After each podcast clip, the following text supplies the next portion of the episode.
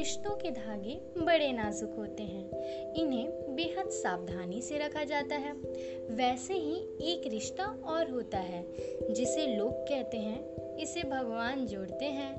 पर भैया, चलाना तो हमें ही पड़ता है। और अगर कहीं डोर ढीली पड़ गई तो धागे में गांठ भी पड़ जाती है आसानी से। इसलिए रिश्तों के बैसाखी होते हैं प्यार और समय, जो आपके रिश्तों को आपसे जोड़े रखते हैं। अगर कोई एक भी इनमें से साथी ना हो तो आपकी हालत तो फिर बिना पानी की मछली जैसी हो जाएगी। इसलिए अगर रिश्ता जोड़े रखना है, उसे संजोए रखना है तो उस रिश्ते में प्यार और समय देना बहुत ज़रूरी है।